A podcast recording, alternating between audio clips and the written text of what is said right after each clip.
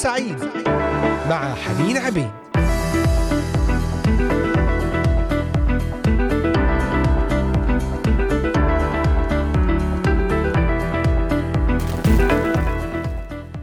أهلا وسهلا بكم أحبائي المستمعين والمتابعين أينما كنتم في كل مكان أجمل وأطيب تحية من هنا من إذاعة صوت الأمل من الأراضي المقدسة برنامج نهاركم سعيد. لهذا اليوم أصلي أن يكون وقتا مباركا وقتا فيه كلمة خاصة من الرب لحياتكم. واستقبلوا ما يريد الرب أن يقوله لكم اليوم. بإمكانكم الاستماع إلينا من خلال قناة اليوتيوب إذاعة صوت الأمل وأيضا عبر تطبيقات الهواتف النقالة Voice of Hope Middle East.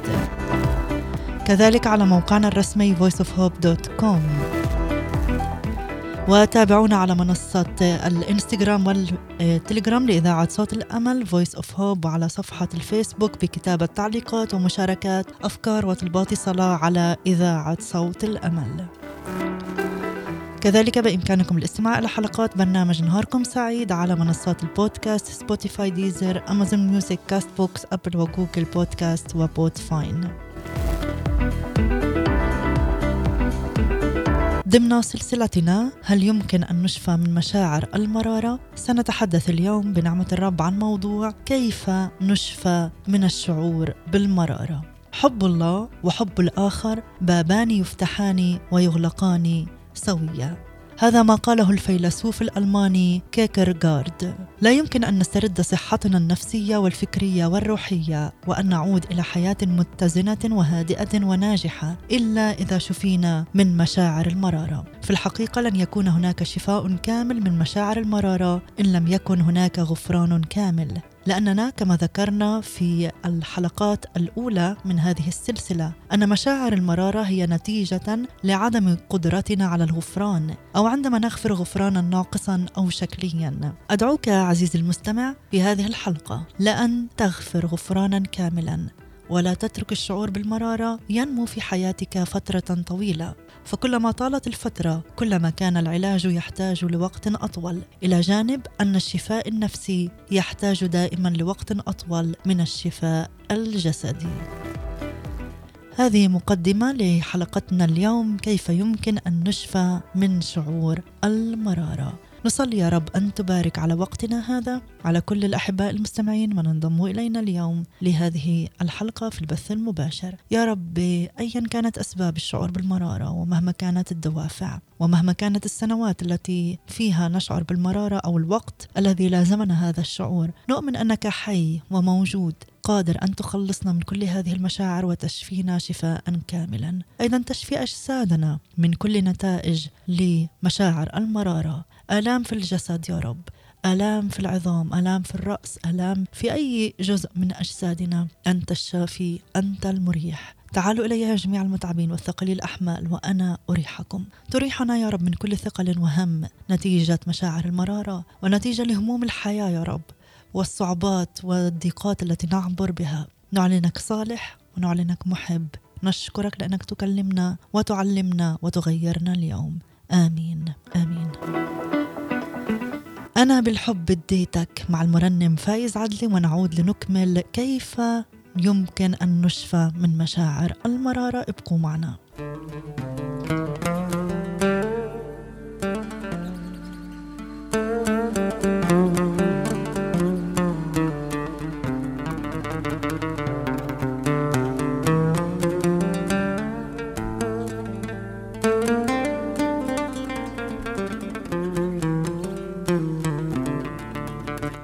أنا بالحب اديتك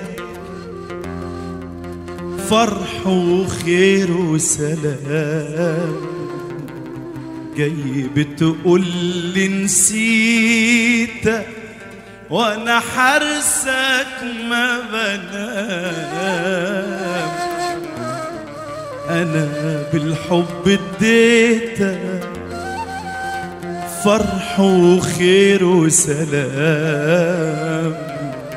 جاي بتقول لي نسيتك وأنا حرسك ما بنام. أنا بالحب اديتك فرح وخير وسلام. جاي بتقول لي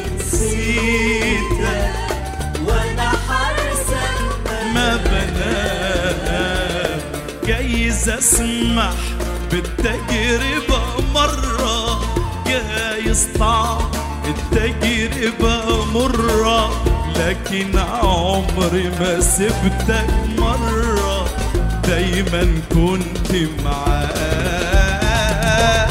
كنت بشوف إيمانك بيا محتاج أسمع صوتك ليا. لو دقت بك يا ابني شوية هتلاقيني وياك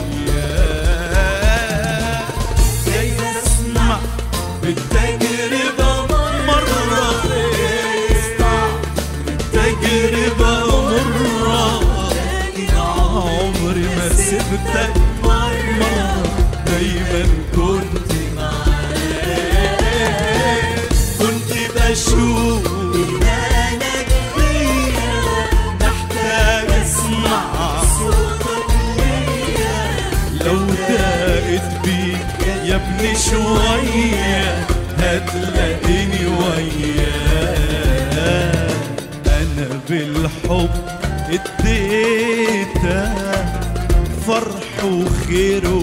وسلام جاي بتقول لي نسيتك وأنا حارسك ما بنام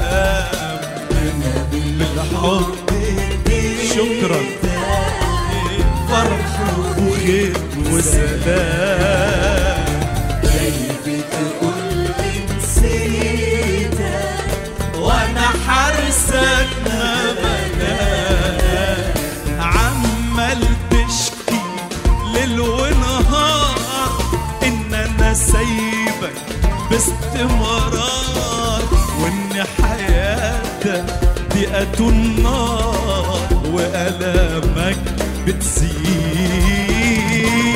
ناسي إني كتير علشان بزرع فرح مكان أحزانك.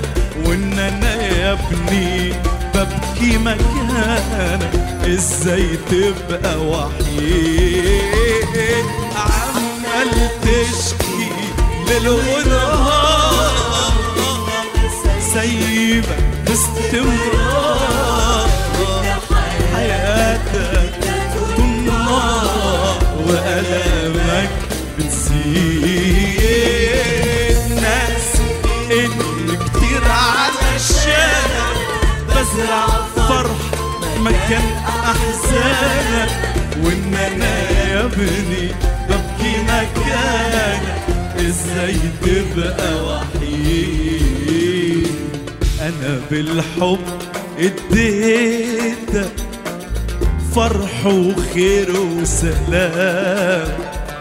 جاي بتقول لي نسيتك وأنا حارسك ما بنام. اديتك فرح وخير وسلام. سلام.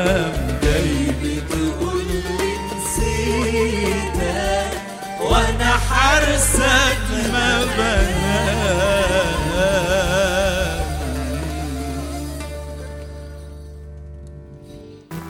أنتم تستمعون الآن لبرنامج نهاركم سعيد مع حنين عبيد.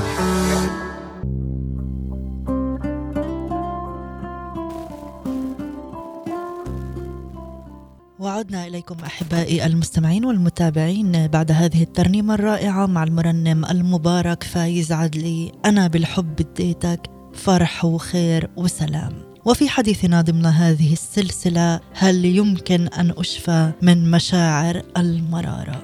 نعم يمكن أن نشفى من مشاعر المرارة عندما نسلمها للرب الذي أحبنا الذي إدانا بالحب فرح وخير وسلام حب الله وحب الآخر بابان يفتحان ويغلقان سويا. هذه الجملة التي بدأنا فيها الحلقة من الفيلسوف الألماني كيكر جارد مفاهيم غير صحيحة عن الغفران. واحد من بين أهم العوائق التي تعترض طريق الغفران هو طغيان العديد من المفاهيم المغلوطة أو الناقصة عن الغفران. وقد نتوارث هذه المفاهيم ونمارسها جيلا بعد جيل. من هذه المفاهيم هو الآتي الاختصار أو التجنب. فعدد كبير من الأشخاص تجدهم عندما يسيء شخص ما إليهم يتجنبون هذا الشخص ويتحاشون التعامل معه ويجعلون العلاقة به سطحية إلى أقصى حد ويقولون الاختصار أفضل. في الحقيقة هذا التصرف غير صحيح لأنه لا يحل المشكلة. فاحيانا تكون الإساءة بدون قصد عن عدم فهم وربما لو عرف سيعتذر عن الإساءة ولا يكررها. إلى جانب أن الاختصار لا يشفي مشاعر المرارة بل يجعلها تسكن في اللاشعور وتؤثر علينا عند تعاملنا مع هذا الشخص مرة أخرى. ثانيا التجاهل، محاولة التجاهل أو تناسي الإساءة أو الجرح يزيد الأمر سوءا، فالصمت لا يشفينا من مشاعر المرارة، وعندما نتجاهل الغضب والجرح ونتعامل بصورة شبه طبيعية مع من أساء إلينا دون أن نعاتبه، فالإساءة أو الجرح لا ينسى بل يسكن في اللاشعور. ويؤثر على الإنسان في كل قراراته وتصرفاته تجاه هذا الشخص. مثلا شخص أشاع عنك أنك قلت اقوالا معينة أو تصرفت تصرفات معينة وأنت تستمعت وتجاهلت الموقف ولم تعاتب هذا الشخص. التجاهل لا يحل المشكلة مع هذا الشخص بل يزيدها. فهو حيلة لا شعورية تبعدنا عن التلامس الحقيقي مع مشاعرنا ومواجهتها واحتمال آلامها. ثالثا التماس الأعذار. يقول سي إس لويس هناك فرق كبير بين الغفران واختلاق الأعذار. إن معظم الناس لا يرغبون في الاعتراف بأنهم ارتكبوا خطا ما لذلك يبررون أفعالهم ويحاولون أن يجعلوا الآخرين يقبلون أعذارهم حتى لا يلقوا اللوم عليهم بدلا من أن يطلبوا منهم الغفران. إن لم يكن هناك شخص يجب أن يلام فلا يوجد شيء يستحق الغفران. وهذا معناه أن الغفران واختلاق الأعذار نقيضان. يضيف سي إس لويس الغفران الحقيقي معناه أن تنظر بثبات للخطأ. ذلك الخطأ الذي ارتكبه بلا عذر وتراه كم هو مؤلم. وعندما تتصالح بالكامل مع الشخص الذي أخطأ في حقك فهذا وهذا فقط هو الغفران. تخيل أن شخصا يسرق أمرا معينا وعندما تكتشف هذا يعتذر لك بأنه كان يمر بضائقة. فهل هذا يعني أنه غير ملام؟ إن تبرير سلوك الآخرين والتماس الأعذار لهم ليس هو الغفران. فقد أستطيع أن أتفهم أن زميلي كان يمر بظروف عائلية صعبة.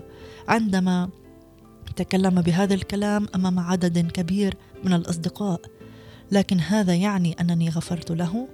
بالطبع لا لأن تفهم ظروف الآخر هو جزء من عملية الغفران ولكن ليس العملية كلها.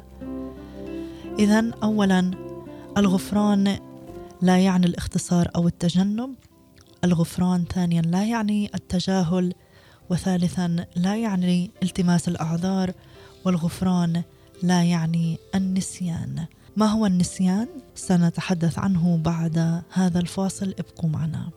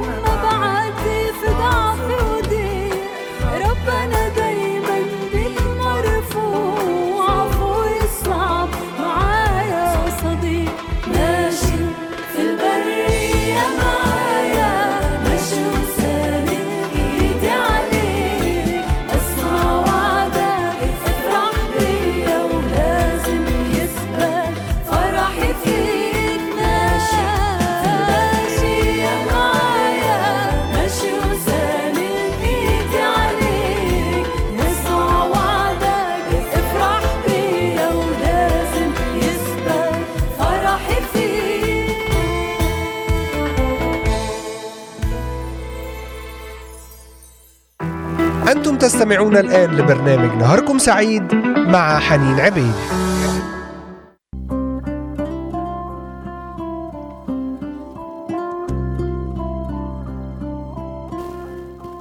عدنا إليكم أحبائي المستمعين. أهلا وسهلا بكم في برنامج نهاركم سعيد ضمن سلسلة هل يمكن أن نشفى من مشاعر المرارة؟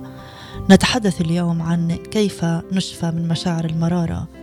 نتحدث عن مفاهيم خاطئة عن الغفران وذكرنا منها من هذه المفاهيم أنه لا يعني الاختصار أو التجنب في العلاقات ثانيا لا يعني التجاهل ولا يعني التماس الأعذار ثالثا ولا يعني أيضا النسيان.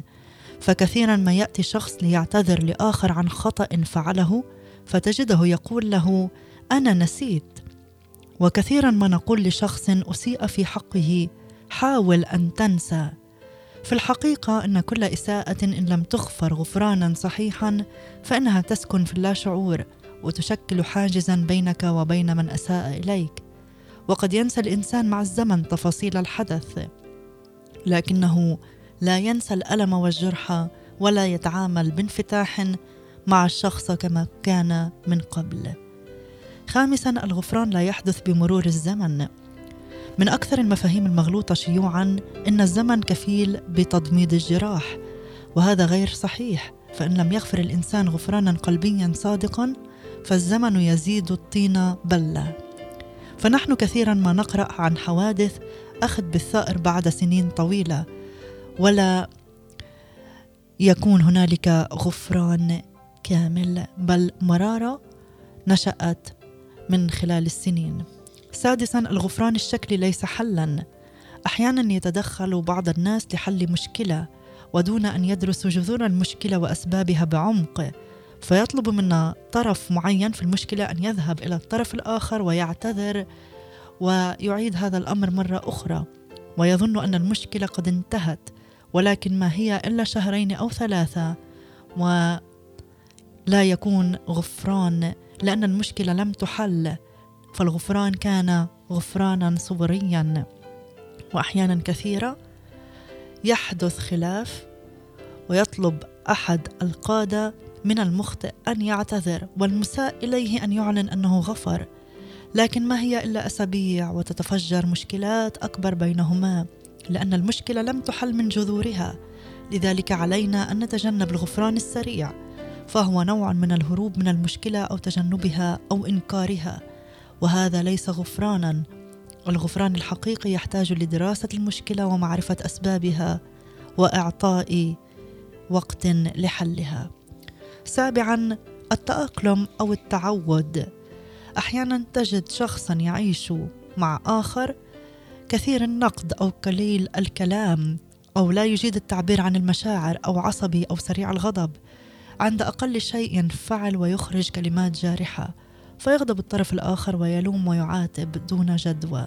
وأخيرا تجده تعود على هذا الوضع. هذا ليس غفرانا ولكن استسلاما للأمر الواقع. إن لم يكن الغفران أحد هؤلاء السبعة عوامل. اذا ما هو المفهوم الكتابي للغفران؟ سوف نعرف هذا بعد الفاصل. ابقوا معنا.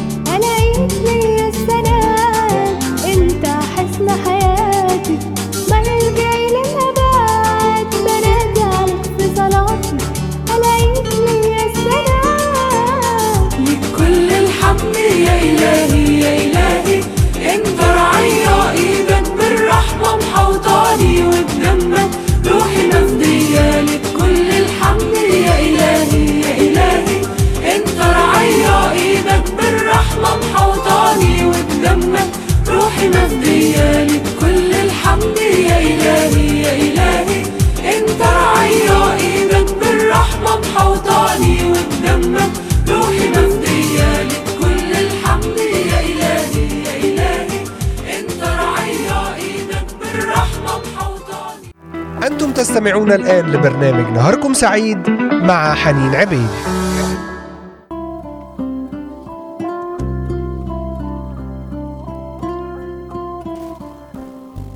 ما هو المفهوم الكتابي للغفران؟ في اللغة اليونانية هنالك ثلاثة أفعال ترجمت يغفر في العهد الجديد. وهذه الأفعال هي أبولو ويترجم يغفر ويصرف ويطلق. وأيضا الفعل الثاني يترجم غفر أو سامح. فنقرأ مثلا في تلك الساعة شفى كثيرين من أمراض ووهب البصر لعميان كثيرين. محتملين بعضكم بعضا ومسامحين بعضكم بعضا. هذا هو الفعل الثاني. والفعل الثالث أفيماي ويترجم يغفر ويترك ويصرف وتدعه يذهب. فإنه إن غفرتم للناس زلاتهم يغفر لكم أيضا أبوكم السماوي وإن لم تغفروا للناس زلاتهم لا يغفر لكم أبوكم أيضا زلاتكم بمعنى ترك صرف. الفعل في اليونانية يحمل فكرة أن تضع شيئا ما جانبا وتطلق سراحه حرا والمعنى الرائع هنا هو أنه إن لم تغفر فهذا معناه أن من جرحك أو من أساء إليك وظلمك لن تدعه يذهب ولن تتركه. وبذلك سيلازمك طوال يومك وصورته لن تفارق خيالك وأنت تعمل وتمارس حياتك اليومية. أحبائي نعم غفران مغفرة لها معنى عميق. عدم الغفران هو قيد بينما الغفران هو حرية. فمن تغفر له أنت تطلق سراحه وتحرره من دين جلبه على نفسه نتيجة إساءته لك. وقد يكون هذا الدين نفسيا عاطفيا فكريا أو نوعا من تشويه السمعة. لكن بغفراننا نحرر من عبودية هذه الديون. وفي نفس الوقت نحرر نحن أنفسنا من هذا الشخص من التفكير به ومن كيفية الانتقام منه طوال اليوم. أما إذا رفضنا أن نسامح فنحن نأسر أنفسنا في سجن المرارة والتي تسبب الكوارث. إن الغفران قرار إرادي يتبعه التخلص من الإحساس بالبغضة والكراهية والتخلي عن روح الانتقام. الغفران الحقيقي يجعل الإساءة لا تقفز إلى الذهن مرة أخرى ولا تؤثر على تصرفاتنا تجاه الشخص الذي أساء إلينا. الغفران هو إقرار اعترف لنفسك أنك جرحت. قرار إرادي يحقق لصاحبه راحة الضمير وسلام القلب ورضا النفس. عفو مجاني التخلي عن المطالبة بالدين. محبة غير مشروطة دون انتظار مقابل. التخلص من الإحساس بالبغضه والكراهية. التخلي عن طلب عقاب المخطئ. رفض الرغبة بالانتقام. الغفران هو المسامحة والتخلي عن رد الإساءة. أن تغفر لشخص ما معناه أن تبرئ ساحته فيما يختص بك. لماذا يجب علي أن أغفر؟ لماذا يجب علي أن أغفر؟ سنعرف هذا بعد الفاصل. ابقوا معنا.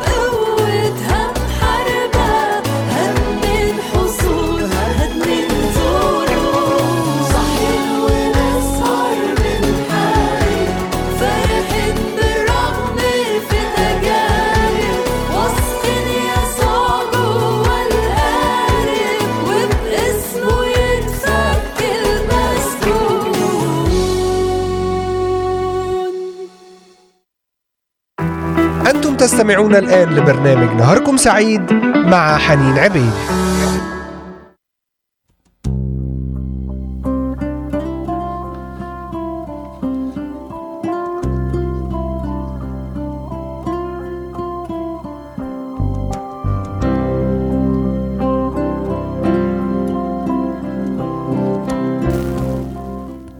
لماذا يجب علينا أن نغفر؟ اولا لكي نربح المخطئ أو المسيء. قال الرب يسوع من لطمك على خدك الأيمن فحول له الآخر أيضا. في إنجيل متى الأصحاح الخامس.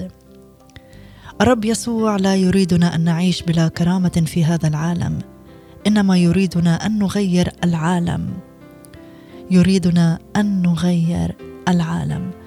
فعندما قال من لطمك على خدك الأيمن حول له الآخر أيضا بالطبع لا يقصد هنا التطبيق الحرفي للوصية بدليل أنه هو نفسه عندما كان أمام رئيس الكهنة ولطمه أحد الخدام لم يحول الخد الآخر.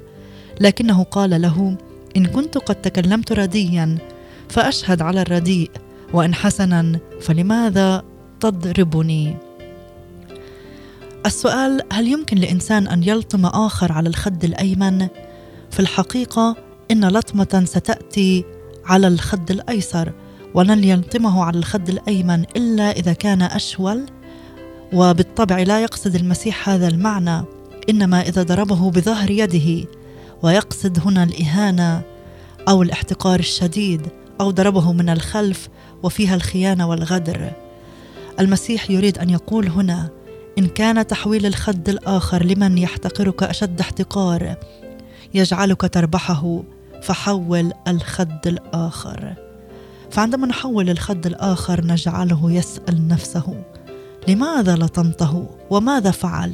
ولماذا لم يرد أن يرد الإساءة ويراجع الإنسان نفسه؟ نعم لكي أربح المسيء أو المخطئ. من سخرك ميلا فسر معه ميلين يكمل الرب يسوع. والميل الأول تمشيه بقوة القانون بينما الميل الثاني تمشيه بقوة الحب والحب يغير. الميل الأول تمشيه وأنت تشعر أنك مظلوم والميل الثاني تمشيه وأنت المطيع القوي. فتذهل وتربك مسخرك. الميل الأول تمشيه وكأنك العبد ولكن في الميل الثاني أنت السيد وهو العبد. الميل الأول تشعر وكأنك المحكوم وفي الميل الثاني تصبح أنت الحاكم. إنجيل المسيح هو إنجيل الميل الثاني. في الميل الثاني تعطى فرصة للآخر لكي يراجع حساباته ويسأل نفسه لماذا سخرته؟ لماذا لم أحمل حملي بنفسي؟ هل أنا أفضل منه؟ لماذا قبل أن يسير الميل الثاني؟ في الميل الثاني تستطيع أن تفتح حوار بينما في الميل الأول مستحيل أن تفتح حوارا. إذا أردنا أن نغير العالم وأن نكون مؤثرين في من حولنا لنقبل ونعيش الحياة المسيحية حياة الغفران حياة الرب يسوع المسيح فينا. فيجب أن نمشي الميل الثاني والثالث ولربما العاشر وعلينا أن نحب وبصدق حتى من يسيء إلينا. لأن الغفران وصية إلهية. فلا توجد وصية تملأ صفحات الكتاب المقدس بعهديه القديم والجديد. أكثر من الوصية أحبوا أعداءكم والغفران للأعداء. نعم أحبائي المستمعين هنالك آيات كثيرة عن هذا الموضوع في سفر الأمثال في سفر الخروج في رسالة روميا في إنجيل يوحنا.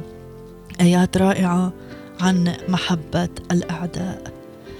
الغفران يكسر حلقة الانتقام وهو الطريق الوحيد للتخلص من المرارة. قال مارتن لوثر كينج الذي نادى بنبذ العنف في كل مكان وتحمل الآلام بصبر. إن الرد على الكراهية بالكراهية يضاعف من الكراهية ويضيف ظلمة أعمق لليل بلا نجوم. فلا يمكن للظلمة أن تخرجنا من الظلمة. لأن النور فقط هو الذي سيخرجنا من الظلمة ولا يمكن للكراهية أن تخلصنا من الكراهية فالمحبة فقط هي التي يمكنها أن تفعل هذا. فالكراهية تأتي بالمزيد من الكراهية والعنف بالمزيد من العنف والقسوة بالمزيد من القسوة في سلسلة من الدمار. المحبة هي القوة الوحيدة القادرة على تحويل العدو إلى صديق. فلا يمكن أن نتخلص من أعدائنا. إلا إذا أحببناهم. لا يمكن أن نتخلص منهم إلا عندما نحبهم. فالكراهية لن تحل الموضوع. الكراهية بطبيعتها مدمرة. المحبة تبني. لماذا يجب أن نحب؟ لأن الكراهية تتكاثر وتنشئ كراهية ولأن الكراهية تؤدي إلى إيذاء الذي يكره. لكن المحبة هي القوة التي تحول العدو إلى صديق لأنها تملك قوة الخلق وقوة الفداء.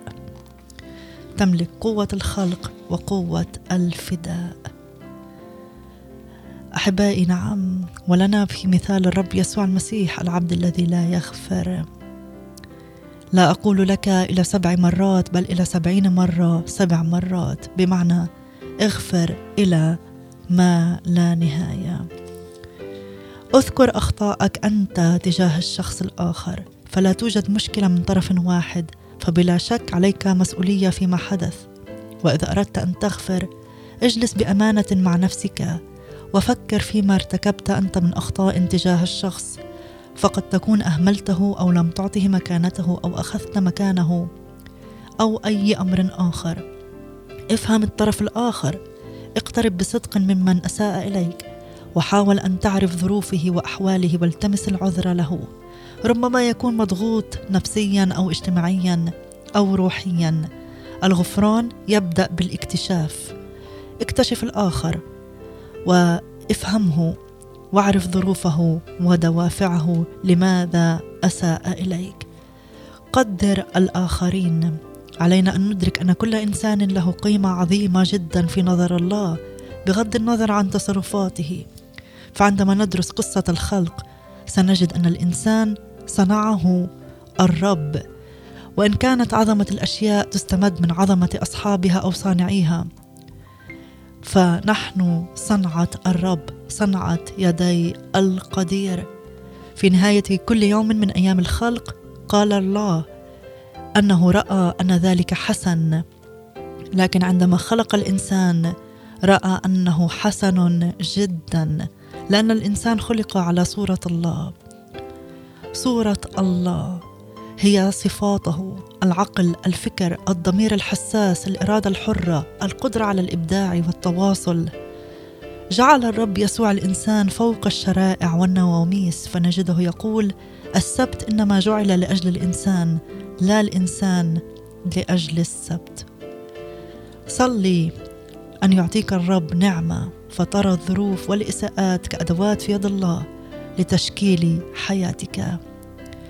إذا اتجه تركيزك المبدئي بعد التعرض للإساءة إلى الشخص الذي أساء إليك فمن الصعب ألا تشعر بالمرارة أو الإهانة أو الجرح. وكذلك الأمر إذا اتجه تركيزك إلى الألم الذي تعاني منه أو الظلم الذي وقع عليك.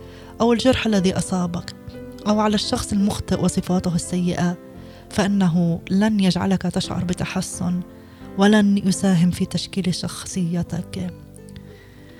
واحدة من أهم العوامل التي ساعدت إستيفانوس على الغفران أنه اتجه بكل تركيزه إلى السماء. أما هو فشخص إلى السماء وهو ممتلئ من الروح القدس فرأى مجد الله ويسوع قائما عن يمين الله. فقال ها أنا أنظر السماوات مفتوحة وابن الإنسان قائما عن يمين الله. لم ينظر إلى الأعداء ولا إلى الأحجار ولكن نظر إلى يسوع. ونحن إذا اتجهنا بتركيزنا إلى يسوع وإلى ما يريد أن يصنعه ويشكله في حياتنا. ولم نركز في هذه اللحظة على الشخص الذي أساء إلينا. ستتضاءل أهمية الإساءة والشخص الذي أساء ويصبح الاهتمام الأساسي في ردود أفعالنا تجاه الأساءة ونكون أكثر قدرة على اعتبار الأساءة مساهمة هامة في تكوين شخصية يسوع وصفاته في داخلنا. آمين. له كل المجد والبركة والكرامة. يا رب أعطنا من خلال هذه الدروس أن نفهم أهمية الغفران. اغفر لنا كل تمسك بالمرارة والإساءة وعدم إطلاقنا للأشخاص الذين أساءوا إلينا.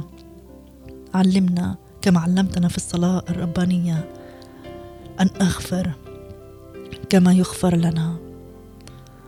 باسم يسوع بارك على أحبائي المستمعين وعلى هذه الكلمات. اختمها في قلوبنا بروحك القدوس.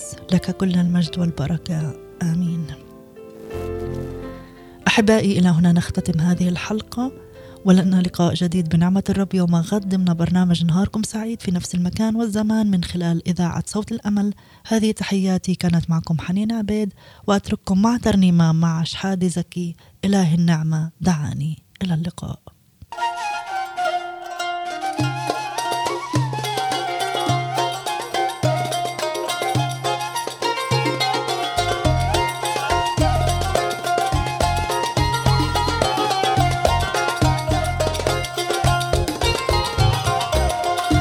إله النعمة دعاني من وسط العالم وناداني بصوته الحلو قالهالي انت ابن حبيبي وغالي. نعمة من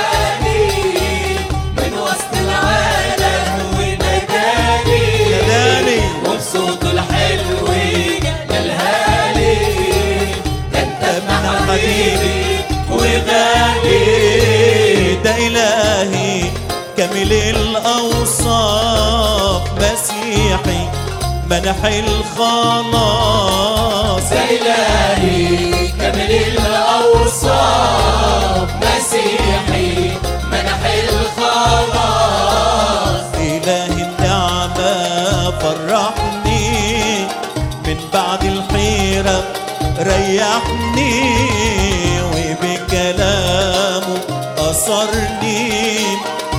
وبحبه الغالي شجعني. إله النعمة فرحني. فرح فرح. من بعد الحيرة. ريحني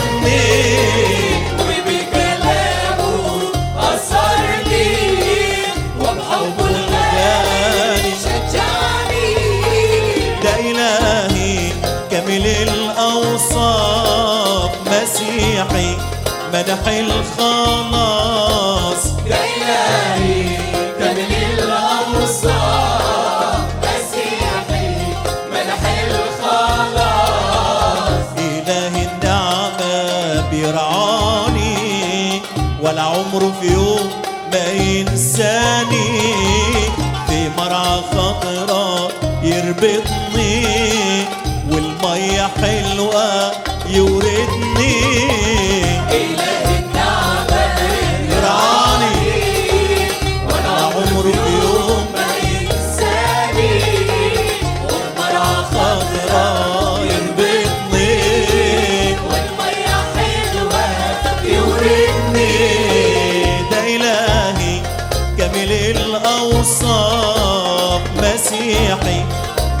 الخلاص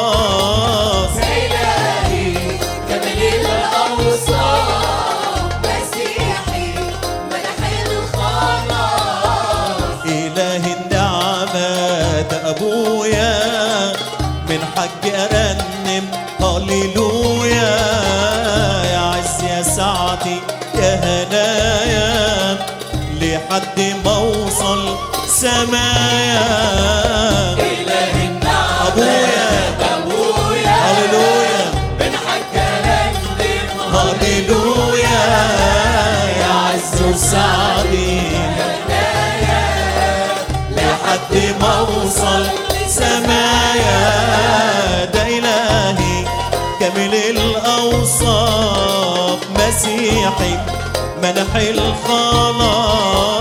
إلهي كامل الأوصاف مسيحي منح الخلاص.